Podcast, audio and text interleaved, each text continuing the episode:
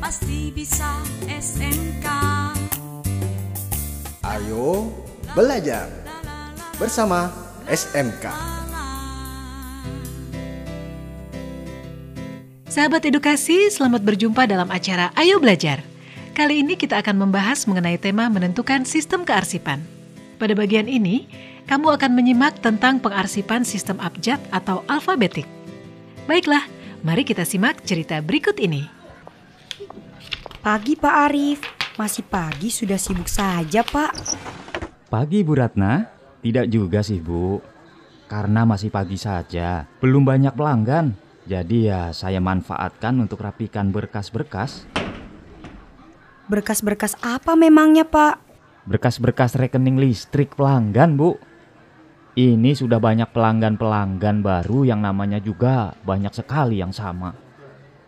Iya Pak, kemarin saya juga menemukan banyak sekali nama-nama pelanggan baru yang namanya banyak yang sama dengan pelanggan-pelanggan yang lama. Iya Bu, terlebih sekarang warga yang pembayaran listriknya di kantor PLN kita wilayahnya semakin diperluas. Makanya kalau tidak dibereskan secepatnya akan semakin membingungkan karena banyak nama-nama yang sama, Bu. Sahabat edukasi, pengarsipan sistem abjad atau alfabetik merupakan salah satu sistem pengarsipan yang umum dipilih untuk digunakan. Alasannya di antaranya yaitu karena dokumen atau arsip cenderung dicari ataupun diminta berdasarkan nama, dan biasanya juga petugas menginginkan agar dokumen dari nama yang sama dikelompokkan di bawah satu nama. Selain itu, sistem nama biasanya lebih mudah diingat. Lalu bagaimana cara menata dokumen dengan sistem alfabetik? Eh, Bu Sekar sudah datang. Selamat pagi, Bu. Loh, ada Pak Arif toh. Kirain saya belum datang. Taunya ada di balik lemari. Lagi apa sih, Pak? Kelihatannya sibuk sekali. Iya nih, Bu. Saya sedang membereskan berkas-berkas rekening listrik pelanggan. Loh, memangnya operan dari kasir berkas-berkasnya berantakan, Pak? Berantakan sih tidak, Bu. Hanya saja kita kan sering cari data berdasarkan nama pelanggan. Jadi saya coba urutkan sesuai abjad saja supaya lebih mudah kalau mencarinya lagi. Oh, begitu ya, Pak. Saya pikir selama ini asalkan berkas-berkasnya tersusun rapi, is oke okay aja, Pak. Iya, Bu Sekar. Sistem abjad itu yang paling mudah diterapkan untuk data pelanggan kita kan? Sistem abjad itu berarti data disusun dari huruf A sampai Z ya, Pak ya? Betul, Bu.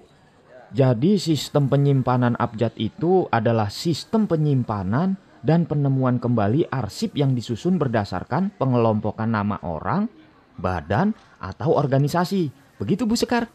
Oh, begitu toh. Hmm, lalu untuk berkas yang memiliki nama yang sama bagaimana tuh Pak? Seperti nama perusahaan, kan banyak tuh Pak.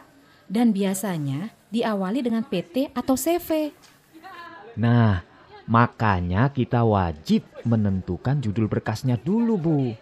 Maksudnya judul bagaimana, Pak? Misalnya, PT Cahaya Gemilang. Semua jenis dokumen dari PT Cahaya Gemilang kita beri judul PT Cahaya Gemilang. Oh, begitu, Pak. Tapi kan, Pak, kalau judulnya masih diawali dengan PT, banyak sekali daftar nama PT, Pak. Bukannya itu malah mempersulit pencariannya, Pak? Nah, dalam sistem kearsipan berdasarkan abjad, setelah menentukan judul dokumen, kita harus menentukan indeksnya, Bu Sekar. Menentukan indeks? Bagaimana caranya, Pak Arif? Caranya dengan memindahkan nama PT ke belakang nama perusahaan. Ditulisnya menjadi Cahaya Gemilang, PT. Oh, jadi nama PT-nya dipindah ke belakang toh? Iya Bu, seperti arsip di filing kabinet ini kan kumpulan dari berbagai badan usaha. Tapi mereka memiliki nama badan usaha yang berbeda-beda. Oleh karena itu, kita harus tentukan indeksnya sesuai dengan peraturan mengindeks. Wah, iya ya Pak ya. Berkas-berkas di filing kabinet ini semua dari badan usaha yang ada di sekitar sini. Sahabat edukasi, sistem abjad merupakan salah satu dari jenis sistem kearsipan. Umumnya, berkas yang disimpan dalam sistem abjad merupakan berkas yang disimpan berdasarkan nama orang atau nama organisasi dan badan usaha. Pengkodean yang digunakan haruslah konsisten sesuai dengan aturan yang telah ditetapkan saat membuat indeks dokumen. Tujuannya yaitu agar memudahkan saat dokumen dicari kembali. Kamu pasti bisa. Sampai jumpa. La la la la la.